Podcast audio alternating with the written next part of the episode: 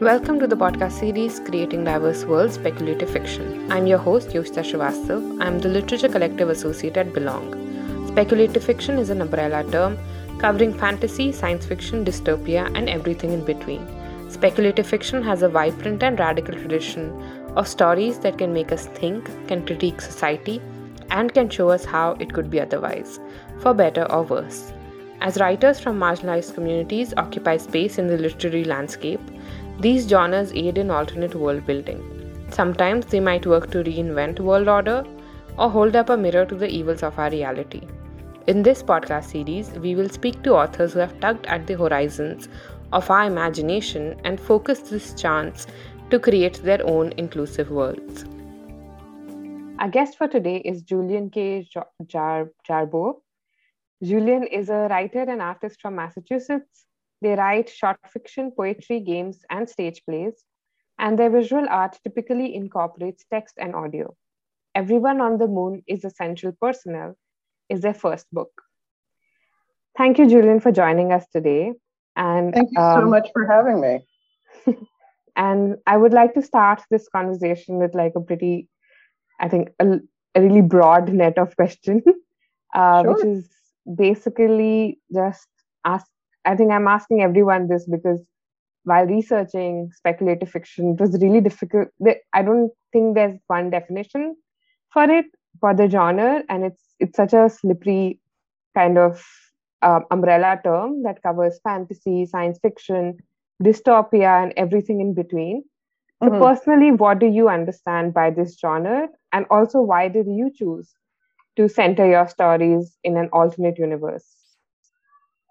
Yeah, so it's a good question, and uh, you could you could sort of make a case if you were feeling very, very, you know, very, very technical about it. You could make the case that, of course, all fiction is speculative fiction because it's all about things that haven't actually happened. but you know, that will probably get you an eye roll from most writers. So, for me, speculative fiction is first and foremost about a way to extend and heighten point of view in a way that's not possible in what we understand as realist fiction. And uh, realist fiction doesn't necessarily mean that every single thing that happens in it is plausible or possible per se, but it has it has that sense of veracity, right? It, it and there's a couple of sort of uh, periods of time and styles that are strongly associated with realism, even though they're not synonymous.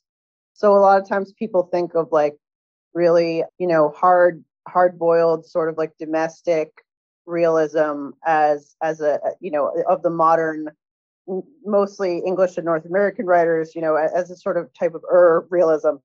But uh you know that's not the case. There's all kinds of stuff. Uh for me speculative fiction is is a funny thing because for a long time the genre pulp was was kind of off on its own and there was science fiction and fantasy and horror. And and then all all of a sudden came this term speculative fiction as a way to kind of knit them all together. But it also has a sort of it has kind of a refined sound to it. It sounds a little better than the pulp genre labels.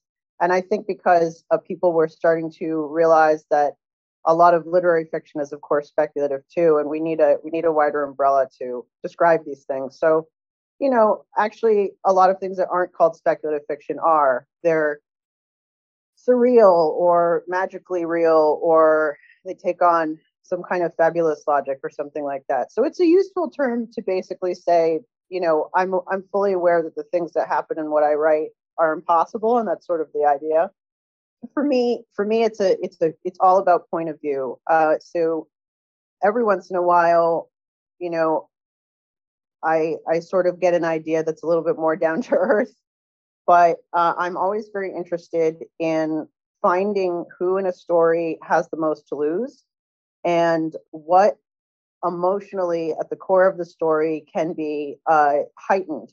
So you know if something feels a certain way I really want to bring that to the front and center. If something, if someone, you know, has a certain perspective, I really kind of want to make them almost more tunnel vision about how they think and feel.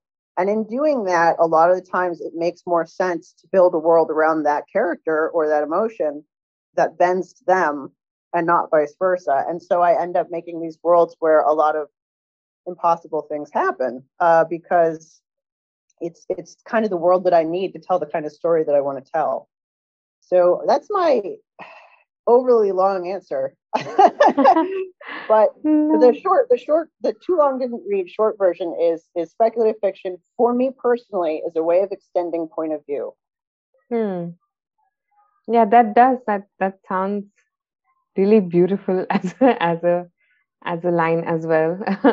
but but but no, I get what you're saying. Even when I was researching about it, I thought the same that isn't every fiction just made up? so can't you yeah, call well, everything I... speculative?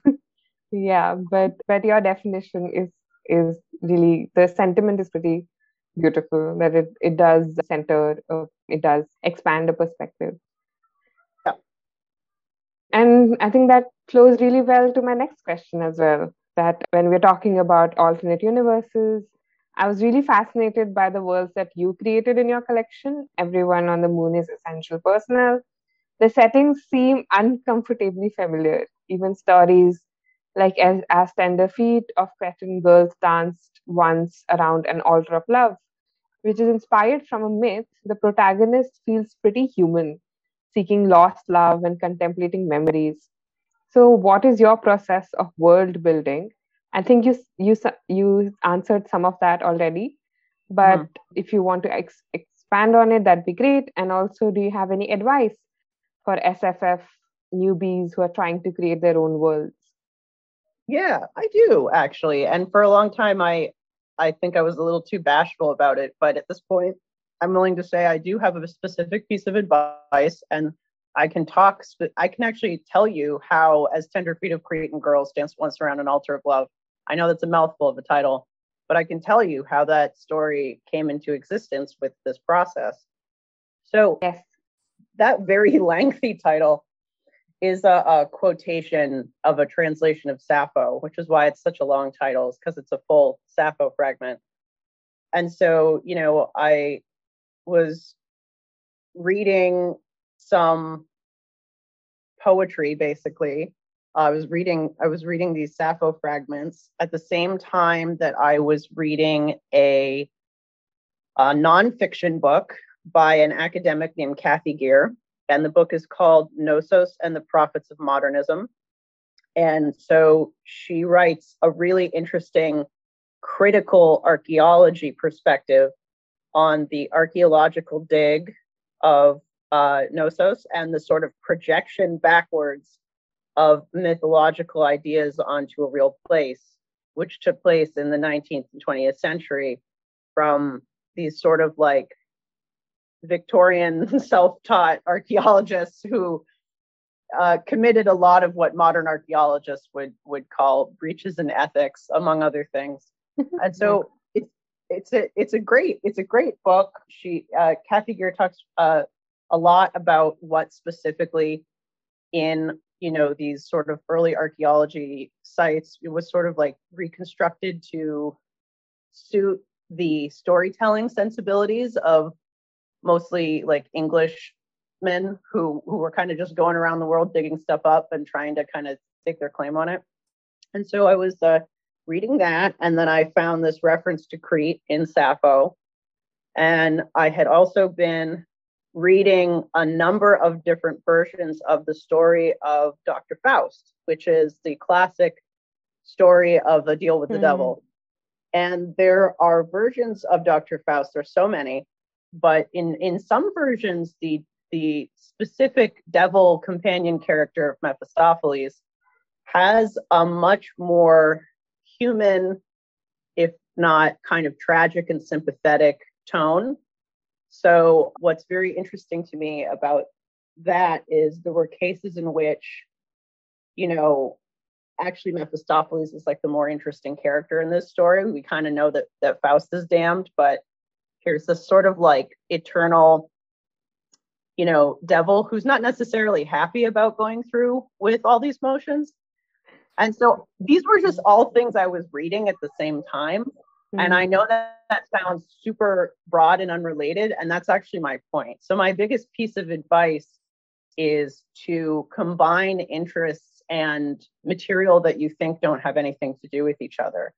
So, in reading all of these things, I got the idea for a character who had lived long enough to see something that really happened in their life become the subject of like uh, archaeological dig and historic storytelling, and to be frustrated by sort of all the inaccuracies of that, but really to have a personal stake in it. And so uh, the kind of 3,000 year old world weary attitude comes out of reading all these uh, all these Mephistopheles characters, and especially um, the main character in that story has a kind of like gender shifting as well as shape shifting uh, yes, power, yeah. And that's mm-hmm. that's that's directly inspired by some of the older versions of Dr. Faust. For Mephistopheles mm. is very androgynous, very almost kind of like almost like anti-hero figure of of their own. And so that's where that character voice came from. I was really inspired by that. And then I placed it into a fictional world that was uh, heavily based on the research of Cathy Gere. And I definitely checked my story with real archaeologists and I got the archaeology thumbs up. So I it was important to me that that was very solid. And the rest was just, you know, was just drawn from making stuff up. I had visited the the islands off of Portugal that some of the contemporary action takes place in and I had gone there alone when I was very lonely, and I was just sort of able to draw on those emotions of feeling like really mm. far away from any relevance to the world. So this is sort of a, again a long answer, but I'm I'm trying to sort of show that like the story actually comes from like really really different parts of my life and different interests, and and I really strongly encourage speculative fiction writers to not to not be afraid of combining things that don't seem like they have anything in common. Take a take a personal experience and combine it with something that you had to read for school and then also you know something that you stayed up all night reading about online it, it's you can you can mix and match you don't have to necessarily find connections between obvious things so if you hmm. really love a certain type of character place them in a new environment, retell a story with a character from a different story, that kind of thing. I think it really helps generate a much more original focus to what you're trying to do. Yeah, I think that's that's pretty good advice. And I was also thinking about I remember reading Dr. Faustus for school, like for college only, Marlowe's Dr. Faustus. And mm-hmm. yeah, like Mephistoph- Mephistopheles was my favorite character throughout the play, uh, the character is so sarcastic all the time. It's super snarky. Love love the energy. so yeah. So you so you read the Marlowe for school? Yeah, we did. So the, the Marlowe is my favorite version, and there are all these really heavy hitting contemporary tellings of it that are yeah. like really serious. Like there's the mm. Thomas Mann version, which is very heavy. You know, there's all these other, you know, takes on Faust. But I love the Marlowe and and the the Mephistopheles there is just like kind of like sardonic and I think has a line yeah. that's like, oh, this is hell, nor am I out of it. Yeah. And I'm yeah. kind of like, oh, and that was like that was definitely the character energy that I wanted to bring to something else. Yeah, I can absolutely see it now when you say it in the story. Uh, yeah, and like I think that's a that's great advice to pull from different different stories and your own emotions and from everywhere. I think that does make for a really interesting read. So I think the next question also I think flows well from your advice about pulling from different sources. And I was thinking about how a lot of your stories also reflect the injustices of the real world and all that is going wrong around us. Do you think SFF presents a unique opportunity to write about such issues and also to house marginalized voices. Stories like self care, my, my Noise Will Keep the Record, portray in economic and climate collapse. There are many hmm. non fiction texts with data sets telling us of the warning signs. So, I think I'm I'm sure that you must have thought about it, as I think all writers do. what role mm-hmm. do you think SFF or fiction in general have in this kind of a discourse, and how do you write about such issues without sounding didactic?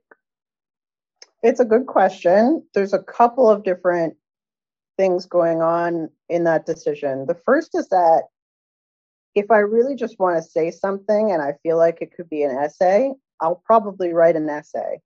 I don't put things in fiction that are one dimensional that I want to say. And, you know, for example, caring about climate change is is is one thing that I care about, but that isn't enough to sustain, you know, uh, message fiction or something like that, right? There has to be a little bit more to it. Otherwise, you do become didactic.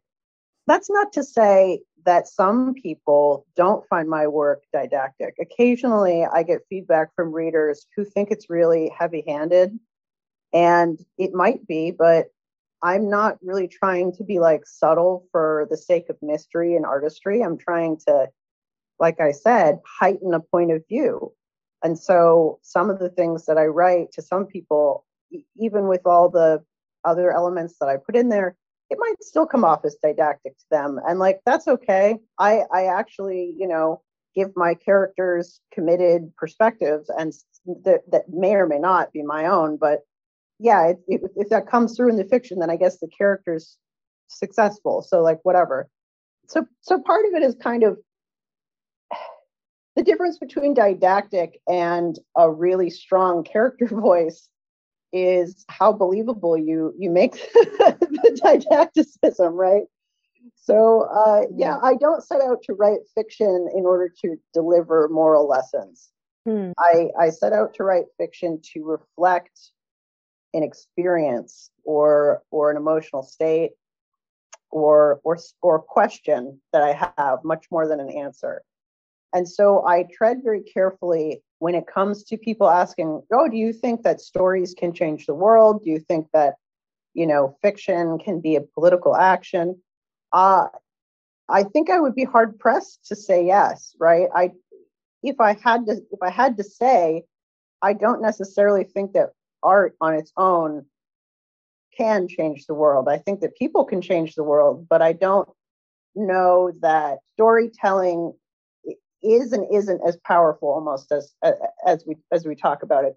I think what it can do is connect people who are kind of like already thinking about similar things. It can make you feel less alone. It can show you uh, something that you wouldn't be able to understand from a data set.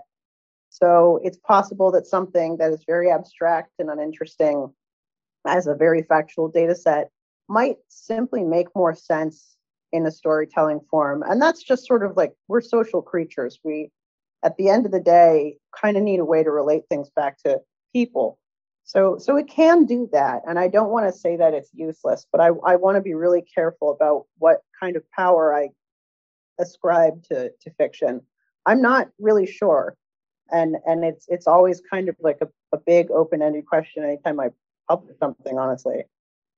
And like there's, there are personal and spiritual dimensions to the things that are happening in our world that the news and the data sets will never capture, and those are important too. And I don't really make predictions. I'm trying to reflect what I see already happening, right? So I get so you you use the phrase warning signs, right? Yeah. Like I think I think the the thing that I I will I will say is that when I when the climate when climate fiction for example, or or marginalized experiences come in come into my work, I'm not necessarily trying to say this is what will happen or this is what mm. could hmm. happen. I'm really trying to reflect this is already happening. And that's mm. that's where I'm drawing inspiration is something that has already happened, which actually I I know that you were going to ask me about my phrase mid apocalyptic. Yeah. But but a, a partial answer to that, not a complete, but a partial answer to that is that, you know, like climate change is already here, right? Mm. oppression and uh, and and you know disenfranchisement are already are already here. So it, it's not a thing that I have to worry about happening. It's certainly a thing I can worry about getting worse. Mm. But some of the some of the most amazing science fiction that I've seen that addresses climate change has come out of places like the Philippines. There's a there's an incredible speculative fiction world coming out of the Philippines and and it's like right like that kind of makes sense. I, I look, I look, I can look at those data sets and understand why, right? Like some of the first biggest consequences of global climate change are, are probably felt very acutely in, in some parts of the world more than others. You know, so for some people it's a warning sign, for other people it's the present. And I think I live in a coastal town and there are certain things uh, that are not the future to me, they're the present because I can see what's happening with the sea level and there are other things that I don't have to deal with, but I know are reality for for people now. So I guess I guess uh, to avoid being didactic, it's it's important to remember that like you're starting with uh, a perspective, a, an experience, and you're and if if what you're trying to say has sort of one message, you you probably should write an essay. But if if you kind of want to explore other sides of it, then then storytelling is a, is a really good way to reflect that. Yeah, thank you so much for that perspective. Yeah, even I was thinking about how, uh, yeah, because so I have studied like literature, and I have thought a lot about the you know the the part that literature plays in social justice, even the work um, that my organization does.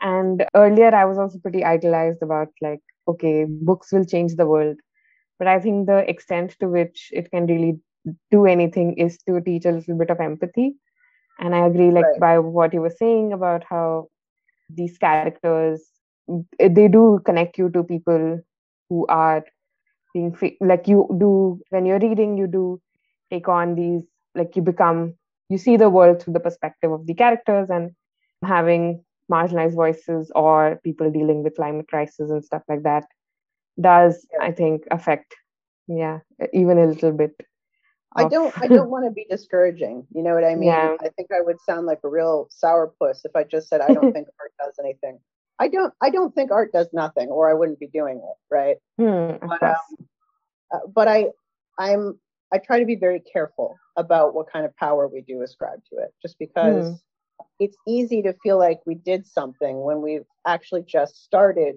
the first step of something bigger, you know? Hmm. Totally agree.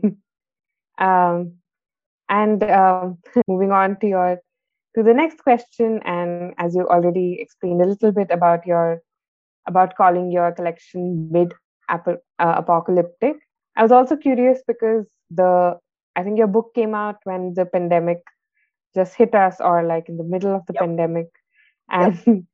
as a I'm sure you, you must have a lot of like thoughts about as a speculative fiction writer or when the like when the the lines have been blurred between dystopia and and reality or not maybe not dystopia but like pretty i think viruses before this a pandemic just I had only seen it in fiction or in movies. So yeah. what do you have what what are your thoughts?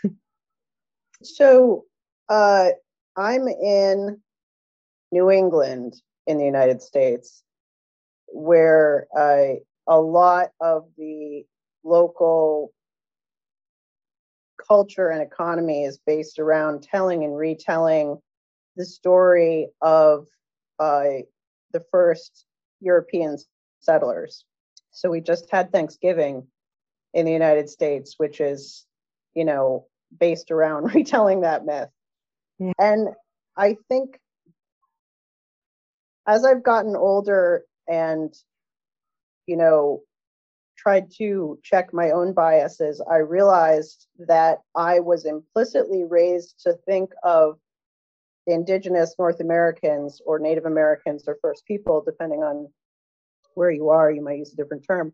I was sort mm. of raised to believe that they were like an extinct fantasy creature and this was reinforced by the kinds of you know mass culture children's entertainment like the the disney cartoon peter pan has like mm. oh yeah you know fairies pirates and so-called indians. These are all these like you know basically elves right? Basically just like made up stuff.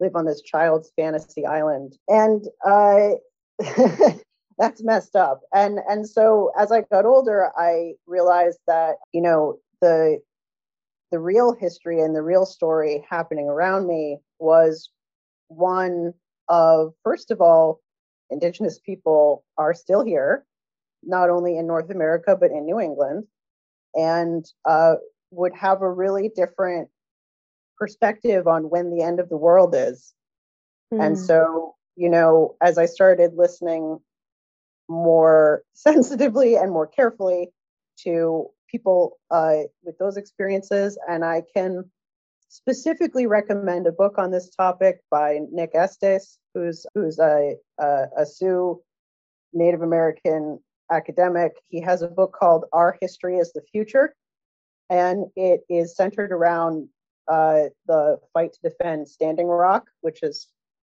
you know, the sort of water resource that got a lot of media attention uh, as as people were trying to build pipelines through it a few years ago. But it's it's also a wonderful critical look at indigenous resiliency and uh, time and sort of this idea of what what we think of as as the the worst thing that could happen. And so for me, I I feel a little ambivalent about things like post apocalyptic as a term because I'm a very serious person at the end of the day. And I feel like the idea of calling something post apocalyptic is like, well, we're already there, depending on who you ask. You know, if you ask somebody who who has survived, you know, a genocide, who has endured despite hundreds of years mm. of complete systemic violence, you know, if you ask uh, you know, somebody who's descended from uh, the chattel slave economy of the United States. And I can't speak for the rest of the world. I only have this this perspective as a North American. But you know, when when the end of the world was is is uh, is a really different place in time. So I say mid-apocalyptic because uh, I think it's important to reflect negative things in the world mm-hmm. and negative emotions I'm I'm not of the belief that being hopeful and and uh, utopian all the time is like the balm that we need. I personally gain a lot of strength and focus and inspiration from from the from affirming that like we're angry. Like people are angry and in pain. And so seeing anger and pain reflected in fiction for me is not discouraging. It's it's invigorating and so I say mid apocalyptic because I want to emphasize that like these are ongoing problems. They have precedent. They've happened before. They're still happening. They're not the boogeyman of the future. They're now. And we can we can participate in the now. We live in the now. So if we're in the mid apocalyptic, then we have the ability to respond to it if we live in a post apocalypse, it's almost convenient. It's like, oops, that happened. I don't have to do anything. And I think that's why it's so dismal to some people. So, yeah, I mean, uh, maybe, maybe that again is like thinking too hard about it, but I, I do try to take, I do try to take my words seriously, even if I can't always take myself seriously. Hmm. Yeah, uh, this is this is a pretty interesting way and pretty pretty uh, a good a great perspective to think about apocalypse in general and about for sure like everybody has a different every culture has a different um, history of of a lot more difficult times. And when you ask different people they'll have different versions of when the worst time was. For many people pandemic was not the was not the not the end of the world, but but they had already been facing a lot more difficult issues. Hmm. I I'm uh, I'm aware of the fact that like I, I don't want to come off as a know-it-all also, right? Uh, for many reasons. Um, you know, the American perspective and the English language are sort of like mm. always centered. Um, and so like my disclaimer here is is not that I'm like somehow wiser than any like anybody else. I don't know what these ideas mean to people in you know other other contexts and um they might they may or may not be relevant so mm. you know hmm. grain of salt here is that like these are these are my experiences and my reasons for writing what i do but i mm. don't mean them as a prescription for anybody mm. else thank you for that disclaimer but uh, yeah but i do think like i hadn't thought of um i hadn't thought of the um, term mid apocalyptic that that um, heavily. So I think personally, it did like it has um, awakened more thoughts about my own privileges, I guess. So thanks for that. but uh, um, moving on to the next question. In your studies, you borrow from myths, folklores, and other traditions. In As Tender Feet of Cretan Girls danced once around an altar of love. You view the Minos myth from a different perspective. In I Am a Beautiful Bug, you append Kafka's commentary with a protagonist who desires to be a bug. What do you think is the significance of retellings, especially reclaiming stories from a marginalized lens? I love retellings. I don't always do them, but there are a number of them, as you noticed in my collection. And uh, I'm a I'm a big fan of uh, sort of the contemporary fairy tale genre, as it's called, which is sort of just like a a very explicitly, you know, so, so, uh, which is sort of like explicitly committed to, to taking familiar things and retelling them again and again. There are, I found infinite ways to retell the same story, even the relatively short one, I'm I'm interested in things like folklore and and urban legends and stuff like that too. And what's fun for them about me is that you get to play with expectations specifically. And so if you're telling something wholly original, you know, you are doing something different. You are sort of trying to inform and uh, pull in your reader at the same time. When you're doing a retelling, in a lot of ways you're not informing your reader you're re-informing your reader and that's a different emotional process. It's just a different intellectual process. And so you get to do a lot more gymnastics with expectations themselves right? So we if we all know how the story goes so to speak then changing the ending or uh, or giving an implicitly different resonance or meaning to the same actions can be for the writer a great deal of fun. And for the reader it it brings a kind of surprise to something that is by definition you know so familiar.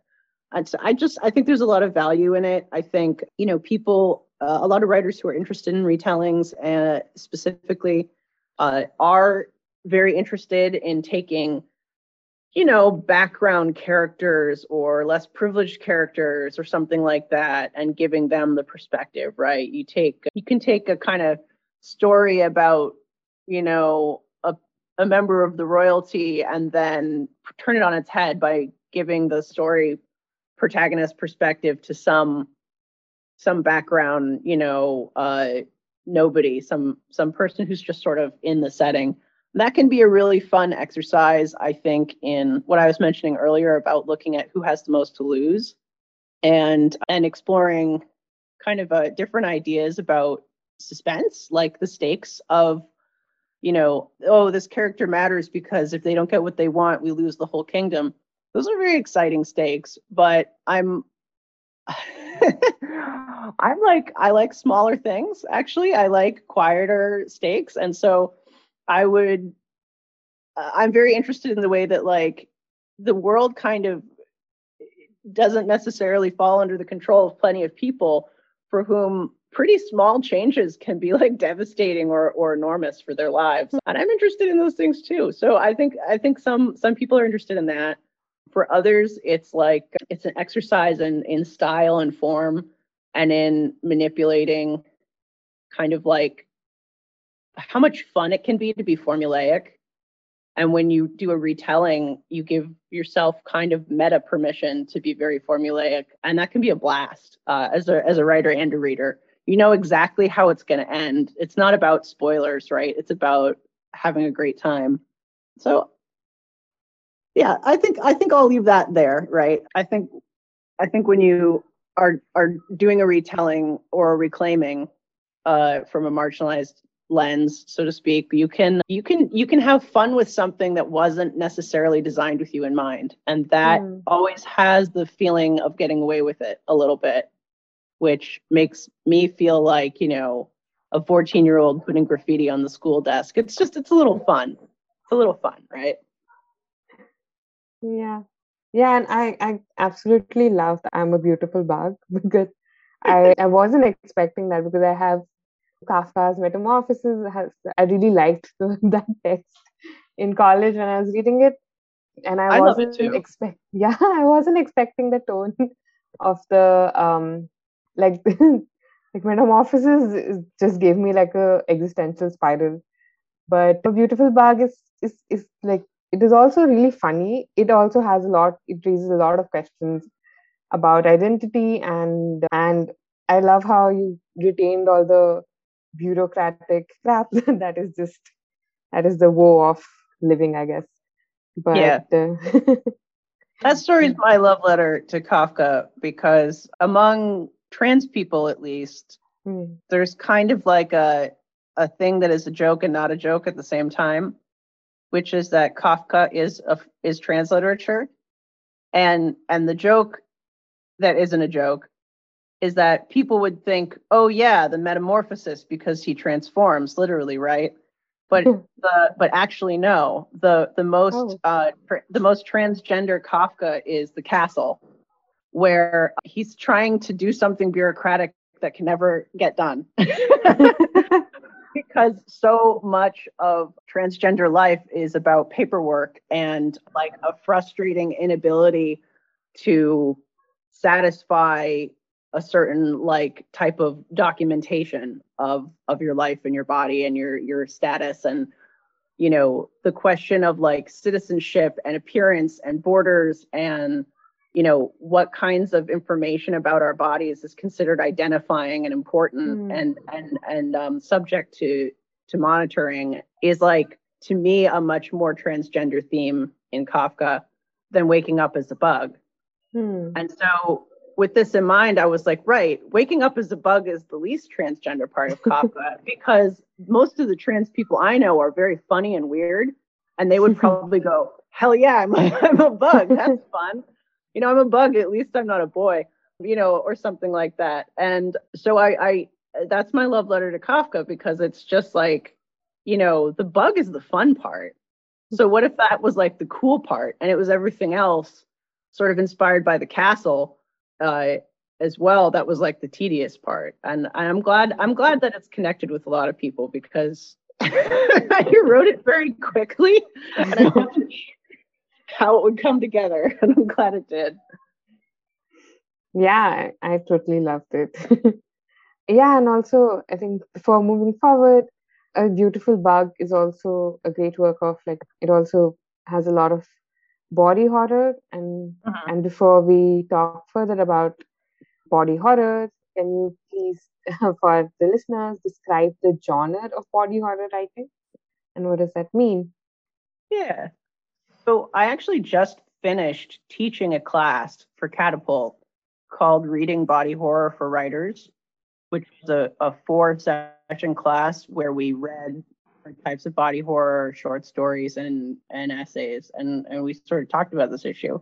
So I'll I'll spare you four weeks of lectures, but the short the short answer, believe it or not, is the term body horror comes from film and it was originally coined by people writing about monster movies, basically horror movies in the 70s and 80s. And and such when the special effects were getting so good that you know the monsters were were no longer like wolfmen and creatures from the black lagoon but were like disembodied heads with tentacles coming out of them like that kind of stuff right and horror film had really taken on a level of uh explicit grotesqueness and and like violation of what we perceive as the human body in in a way that wasn't like technically possible before then.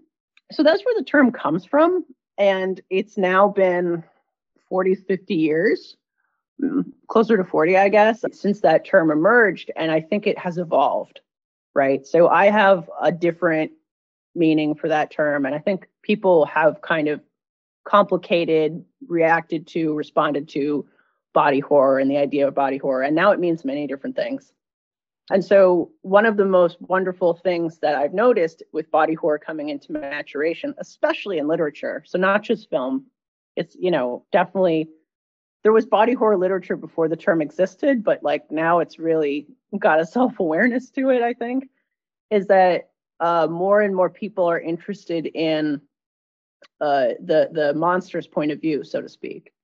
So uh, rather than a story about like, a grotesque blob that terrorizes the family. Like actually i want to i want to know what the blob's thinking about right? So i think body horror has kind of is starting to come into its own where horrific bodily experiences are being complicated by their social context. People are saying what about this monster makes it a monster?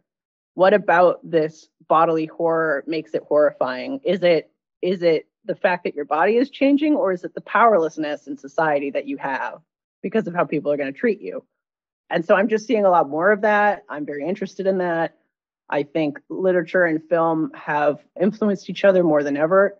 And and there's a just a lot of really good stuff out there of of a great breadth of diversity that you can you can have all kinds of fun with it. You could be pulpy, you can be very literary, but people are very interested in body horror because it's sort of it's sort of like you know a retelling. It's it's kind of a story that you can retell over and over again even though it takes all these different manifestations. Yeah and i think yeah and i think it kind you kind of answered my next question. Oh sorry. but, but no when i was thinking when you're talking i was also i i came up with a different with another question as well so I'll just I'll just club them together. But okay. I I see how prominently the body plays a part in in your narrative, in the mm-hmm. collection. And as as you were saying, when I think of the tradition of depicting like not normal bodies, right. only negative things come up from Shakespeare's right. Richard III to Lion King Scar.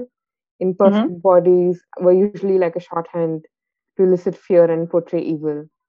Right. But at the same time, I was thinking about, especially as a queer person myself, I was thinking mm-hmm. about how most queer bodies are usually fetishized in right. in narratives. So it's usually it's it's it's an either or. Maybe you are a sexual deviant, or or like morally gray character, or some or or you're evil. So how mm-hmm. do you what do you think of this tradition? How do you escape this in your own writing? I think for me it's important to be aware of those things but not let them not let them hold you captive. So all power to them. Some writers really really want deliberately to avoid evoking those negative stereotypes, right? They really feel uncomfortable with like a gay villain, right? Or a fat villain or all these other things that are very tired shorthand for for evil. And I uh, deeply sympathize with that impulse. Personally, I'm uh, kind of I'm kind of a degenerate, and so I uh, I really think it, it's also fun to take those things at face value and say, okay, and you know, is it any surprise that this type of person that you've treated so poorly might uh, have like angry or selfish motivations, right? So I personally am less interested in eliminating or or you know cutting free of this this awful history of uh, stereotypical, you know, moral shorthand. And I'm a little more interested in having some fun with it. I think that, you know, a physically different, morally gray character can be wonderful if the writing itself lends them complexity or dignity or even just like a good sense of humor, right? And so I think some people are having a little more fun with it and and they might think like, yeah, but you know, she gets all the best lines. and and I think that we we can have some fun remixing these things too. I I I do understand I do understand the desire to sort of not spend eternity responding to tropes and stuck with tropes, but I don't think it has to be either or. I don't think you have to have like a world in which oppression doesn't exist or a world in which all the oppressed people are bad guys. I think you can be honest, which is that, you know, in our lives, we probably know a lot of other people who share our marginalizations, right? And some of them are assholes. and some of them are assholes for really sympathetic reasons, but we might not want to invite them over for dinner, huh? so I'm interested in those characters. I think those are very interesting people to read about. it just depends on if you're doing it with a kind of love. I think mm-hmm. um, the traditional way to do it is to do it with disgust. And I think if you can portray difference that is, you know, considered abject, if you can portray it with a sort of love that also holds it up to the scrutiny of like, okay, this person's very morally gray, but they're not gross for the reasons you think they are, that can be great. That can be really fruitful. Yeah. Yeah, I think that's a great way to look at it.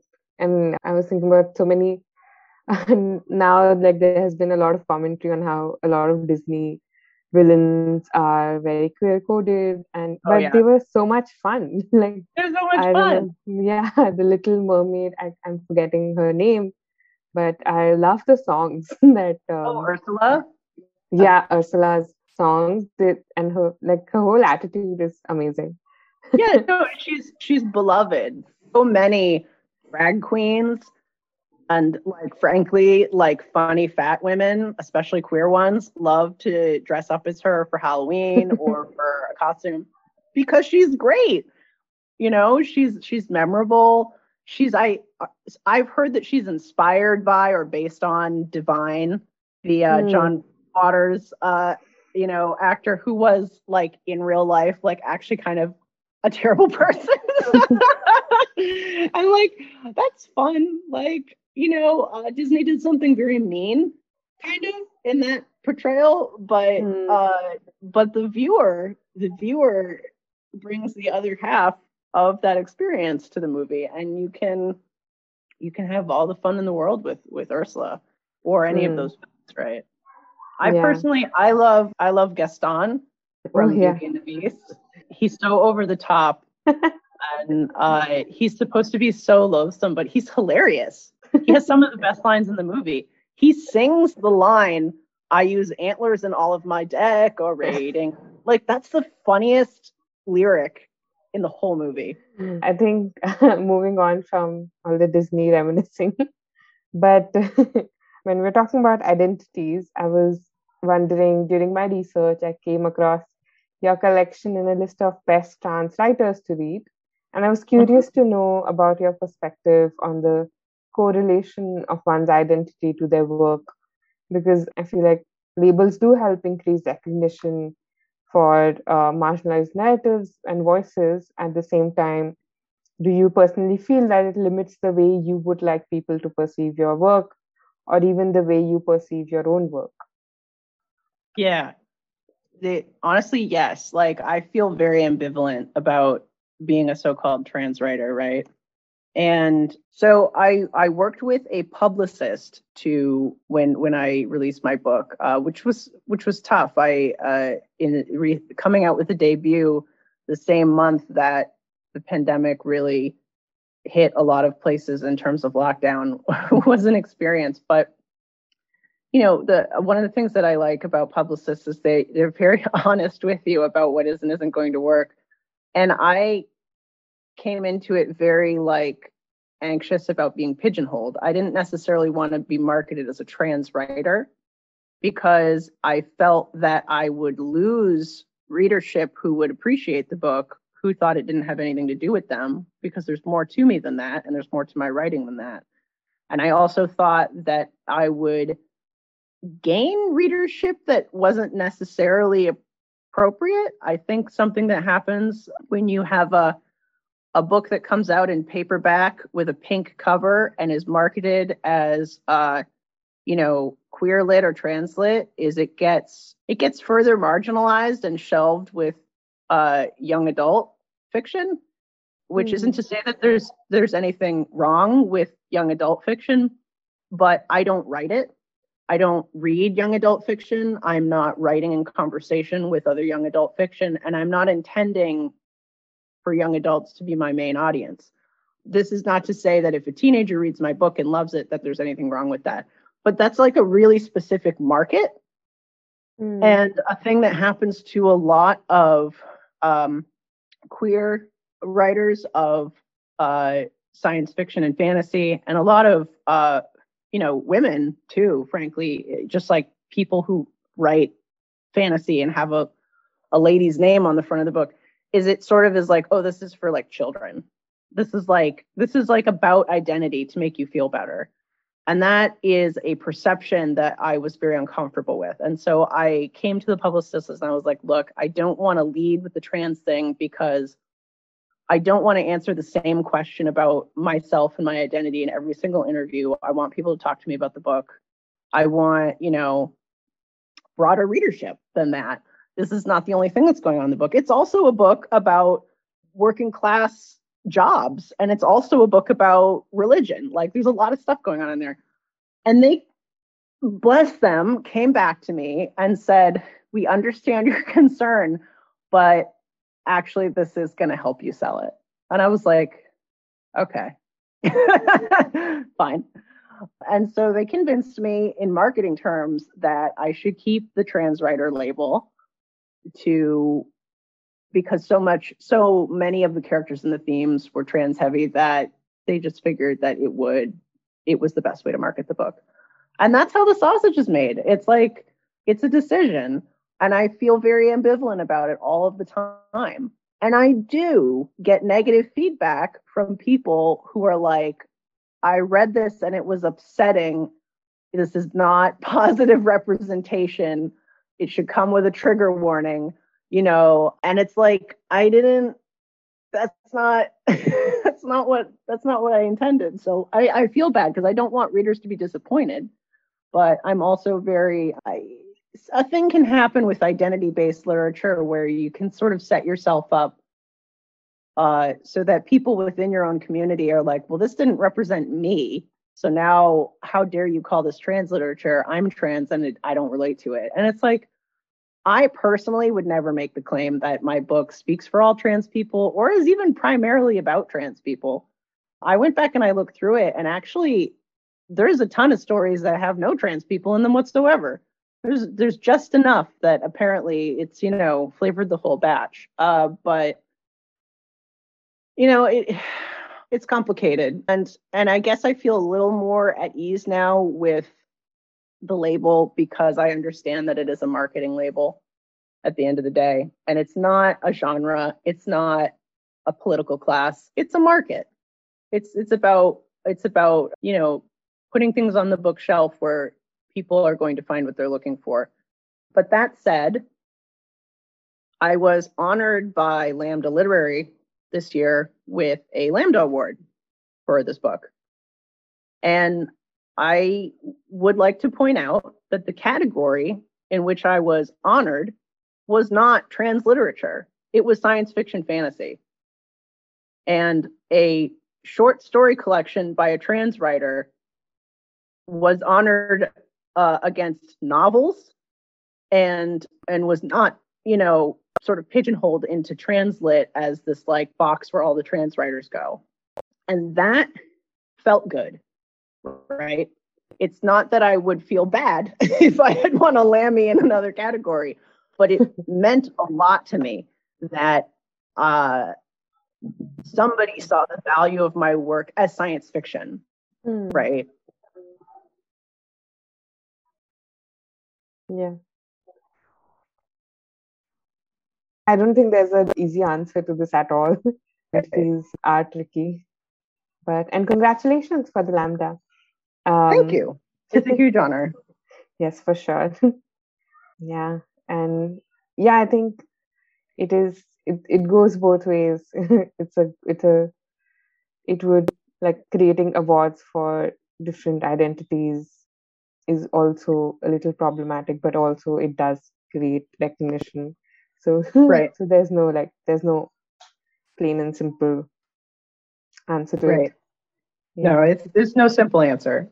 Mm. Right. Because if you if you get rid of if you get rid of the category of trans fiction, then I'm willing to bet that there'll be so many less trans works, you know, up for recognition at all.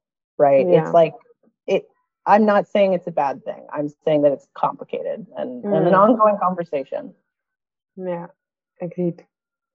But thank you so much for sharing your experience of uh, of how the market is uh, is organized. I guess I I didn't know this this I didn't know that it was uh, about like the fact that it's you know grouped together with YA fiction and and points like that. Yeah, and like for for anybody listening who loves YA or who writes YA, please know that this is not a diss on YA. Yeah, yeah. I have friends who write YA. I respect them, but the fact of the matter is I'm not in dialogue with that work. I'm simply not I'm simply not doing that. And that's you know, that's an important thing so that the reader is not frustrated. Hmm. Yeah, I guess that's pretty true. I was also pretty interested in how you work with different mediums, like mm-hmm. games, novels, short stories, plays. Is there a mm-hmm. different way in which you approach this me- these mediums, and is there a medium that you're most comfortable with? And are there like pros and cons of each medium? Yeah, they lend themselves to different things. I started writing more games when I felt kind of the well was a little dry on short stories for a while. And uh, I started actually writing more games because I was coming up almost with like uh, re- like rhetorical tricks to force myself to write stories. So the games began kind of as like, if you play this game, you'll have written a story. so it was like a kind of like an exercise for myself uh, in in in uh, in getting back into the habit. One of the fun things I discovered is it, you know, turns out games are enjoyable in their own right. Some some writers will. Uh, I've talked to I've talked to other writers before where they've said I really just enjoy the world building. I actually have all these great ideas for a world. You know, I have this really detailed political history and magic system, all this great stuff. They're very imaginative people and they feel kind of embarrassed or frustrated because like, I still haven't come up with a character to do anything. I don't know what the plot is. and you know what? Games are perfect for that. I think I don't think these people are half-formed writers. I think they're fully formed game writers, and and that's just as valuable. And so, if you really enjoy coming up with scenarios, limitations, specifically the kind of magic system or or political situation where there's like give and take, that kind of thing, try games because actually it's really, really hard to write a good role playing game. And a lot of the writers who have what is sometimes called the world builder's disease, where you world build and world build, but you never get around to like coming up with any people doing anything. Actually, you've just like created a wonderful scenario for other people to tell stories. And that is special and that is valuable. I hesitate to say this, but there kind of are no bad ideas. It's just there's bad executions or like inappropriate forms for ideas, right? You can you can make anything into, into something if you find the way it's supposed to go. And and it's similar with writing plays. It's like if I'm writing a story and it's getting really dialogue heavy, and I realize this all takes place in one room and it's just two people talking and i'm kind of like in love with the banter here and then nothing necessarily i don't necessarily need to know what they're thinking because they're saying a lot. I'm like this is not a story. This is a play. Right? So if i find myself a little bit too indulgent in a story draft where i'm like wow there's a lot of chatter and it like it doesn't really work as prose i see what happens if i make the whole thing into action and, and dialogue and I take away all of the interiority and I just lay it out as a script and I'm like, oh, it's a play. so, you know, that that's that's basically why I write different stuff. Some some ideas just lend themselves more strongly to to one form than another, uh, which which is probably why adaptations can be so hard. And mm you know, when you see something that you love to read adapted to the screen, for example, and it's like frustrating or it's surprising or it's really different, it's like, yeah, you know, these are actually two separate works of art. You know, like a, a, a movie based on a book is not, you know, actually another version of the book. It's a totally separate thing that is acknowledging its source material, but like they're just capable of different things. And so sometimes really entertaining books like the movie flops and it's because somebody along the way like didn't notice that like what was good about this is not going to translate. And sometimes it excels. There are some books that are so you know that are so like movie paced and when you read them you're like mm-hmm. oh this is like already halfway to a screenplay. And then you see the mm-hmm. movie and you're like right perfect. You know so it's like you know different forms of different things and uh, some ideas are just going to come out better in another form. Hmm. And I think that's a that's also pretty great advice for whoever is listening and creating their own uh, worlds. And then, and I hadn't and not even thought about like game writing lending itself so well to like story and like connecting it to world building but when you say it i do i do realize like how elaborate all the games that we have you know grown up uh, you know playing. They they are the setups are pretty elaborate and they would lend. If a story was to happen in that that would lend to a full like length novel. I would love to leave our listeners with some recommendations. So like some contemporary books or publishing platforms or authors films you recommend people to check out, especially if they are looking for sensitive portrayals of marginalized voices?